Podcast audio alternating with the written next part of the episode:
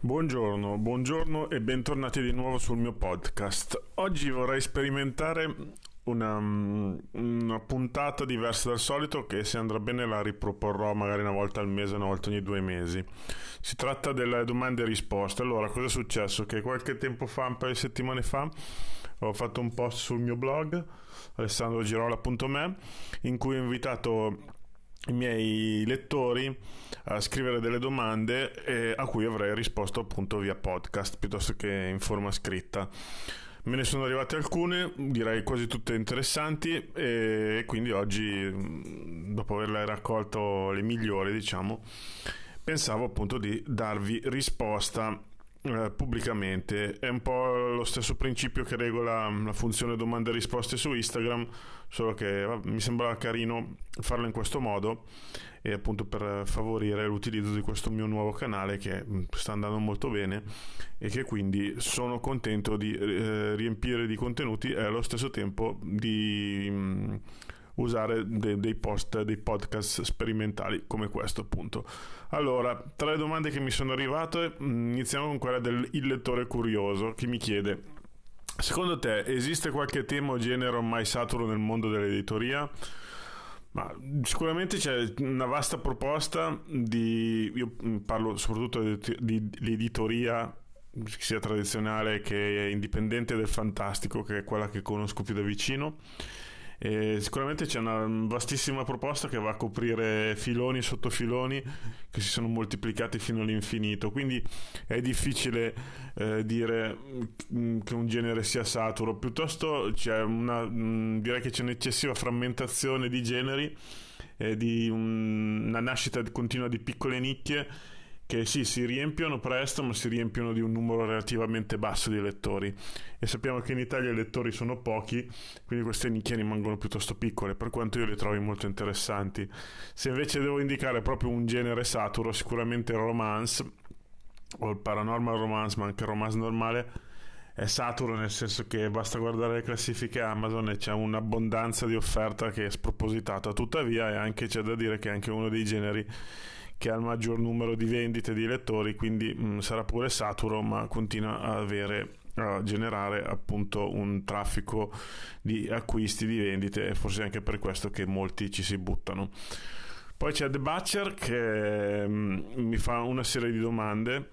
Allora, quale libro ha influenzato maggiormente la tua vita? Oddio, così su due piedi è difficile citare un testo solo perché ho letto molti libri che hanno, mi hanno formato come lettore ma anche come scrittore. Sicuramente direi eh, l'opera tutta di Lovecraft, eh, senza indicare un titolo particolare, direi le migliori raccol- raccolte di racconti contengono tutto ciò che ho amato di questo scrittore fin da ragazzino.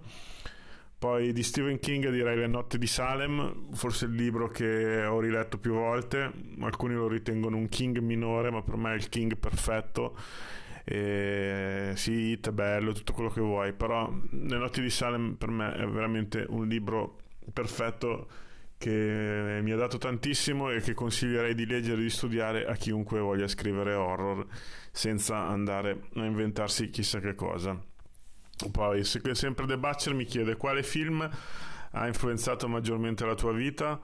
Anche qui è difficile fare un titolo solo perché sono parecchi film. Direi che citerei più un, un regista che un film. Sicuramente Giorgio Romero mi ha formato molto come mi ha influenzato molto come autore eh, nei suoi titoli, nella sua prima trilogia sugli zombie, ma poi anche molti altri, diciamo film della Hammer sicuramente con Peter Cushing e Christopher Lee eh, così come molti classici horror degli anni 80 come Ammazza Vampiri, film del genere di cui ho già parlato sia in podcast che in blog che su YouTube.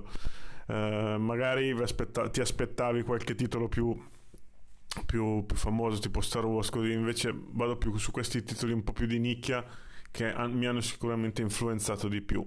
Quali tipi di, fule- di fumetto prediligi? Mi chiede sempre The Butcher.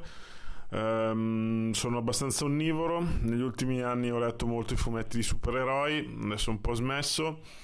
Però sono rimasto su un chiamiamolo supereroe, anche se termine improprio che è Hellboy e sicuramente se dovessi indicare il mio fumetto preferito in questo momento e non solo in questo momento direi Hellboy o più in generale qualunque cosa esca dalla penna di Mike Mignola poi, eh, qual, è stata, qual, è stata, la prima volta che ti sei avvicinato al fantasy e cosa ti affascina di questo mondo? La prima volta l'ho raccontato mm, in diverse occasioni, è stato con il libro Game, in eh, terza elementare, con gli abissi di Calterland, Lupo solitario numero 3. Da lì mi si è aperto un mondo e non ho più smesso di leggere fantasy, anche se adesso devo dire che ho diminuito, son, i ritmi sono diventato più selettivo Ehm, di, di, cosa mi colpisce di questo mondo, di questo genere? Uh, non so, mm, una volta sicuramente erano avventure, um, i mostri, la magia, la fantasia in sé, invece adesso direi che è soprattutto il world building che mi, mm, mi, mi, mi intriga, il world building che mi cattura e uh, mi piace farlo anche oltre che leggerlo, insomma. Poi Uh, uh, uh, vediamo, Homo, Homo, Ludens mi chiede quale può essere la rotta che si andrà a impostare e concretizzare per contenuti, ambientazioni e temi mm, in base ai generi che, mi, che vanno per la maggiore e che, di cui mi occupo. non lo so, vedo che in Italia c'è grossa, um, un grosso proliferare del fantasy cacciarone ma, non, ma appunto una tendenza italiana, credo. Mentre pass- nel recente passato, e non solo in Italia, in questo caso è andato molto, molto di, di moda il grim dark, il, fa- dark fantasy, così, e credo che de- si debba molto a George Martin per questo eh, per questa tendenza, ecco, insomma. Uh, fantascienza non ti so dire quali sono le ambientazioni dominanti attualmente perché la leggo saltuariamente, mentre horror direi che i temi sono più o meno sempre gli stessi perché è un genere che si tramanda attraverso figure archetipe persistenti che si adattano ai tempi che cambiano ma senza cambiare la loro natura. Però scusa, scusa il gioco di parole scusate il gioco di parole. E mm, l'horror sì l'unica cosa vedo adesso va molto di moda anche il weird che è possiamo definirlo un'ibridazione tra horror un fantastico più surreale eh, ma spaventoso sempre creepy questo molto grandi linee. Ecco, questi credo che sono i, i temi i temi che vanno per la maggiore adesso così a spanne. Poi magari dedicherò un podcast apposta a questa roba qua. Poi c'è Anna che mi chiede come mai sei passato a lavorare nei social media e cosa ti interessa di questo mondo che di solito viene giudicato piuttosto frivolo in realtà i social media mi sono sempre piaciuti perché mi piace la comunicazione.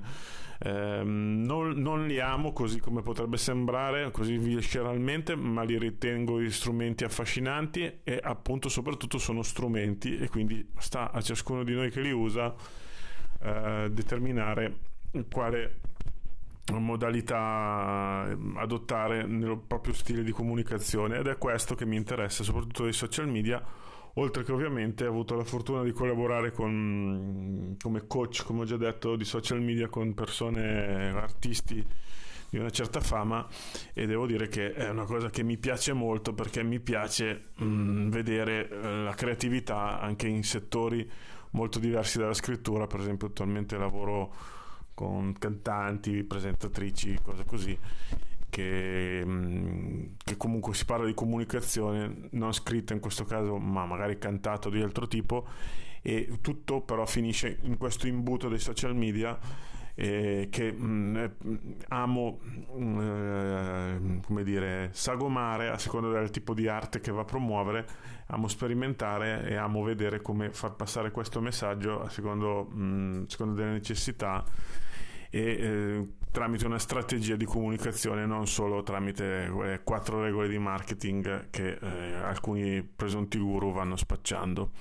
Chiudo con Dino Gargano, uno dei miei più affezionati lettori, che mi chiede se eh, ci sarà modo di ripubblicare Uomini e Lupi e il ciclo di Prometeo mh, mm, mio catalogo. Mm, per chi non lo sapesse, sono tra i miei primissimi ebook mai pubblicati su Amazon, distribuiti gratuitamente più di dieci anni fa tramite il mio vecchio blog oramai chiuso.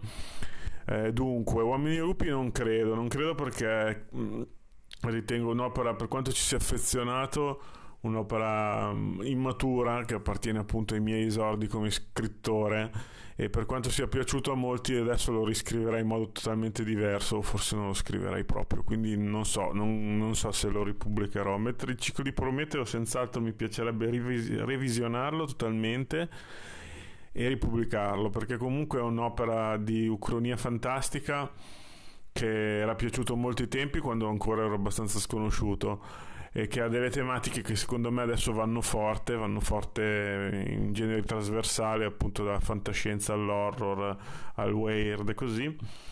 E poi anche la cronia va forte, grazie all'uomo nell'alto castello è stato sdoganato questo genere. E quindi sì, penso che un domani mh, mm, lo ripubblicherò, tutto sta a capire quando, visto che il tempo a mia disposizione è sempre un, un po' limitato e lo devo dividere tra mille attività. Queste sono state le prime risposte del primo appuntamento domande e risposte del, del podcast. Se vi è piaciuto lo rifacciamo, magari una puntata prenatalizia con altre domande di qualsiasi natura, non, non prettamente di scrittura. E, e, niente, sono pronto a rispondervi a qualunque cosa, anche a vecchie polemiche, sono pronto a dirvi la mia, senza filtri, senza inganni, senza null'altro. Benissimo, alla prossima e continuate a seguirmi anche sui social, mi raccomando. Ciao!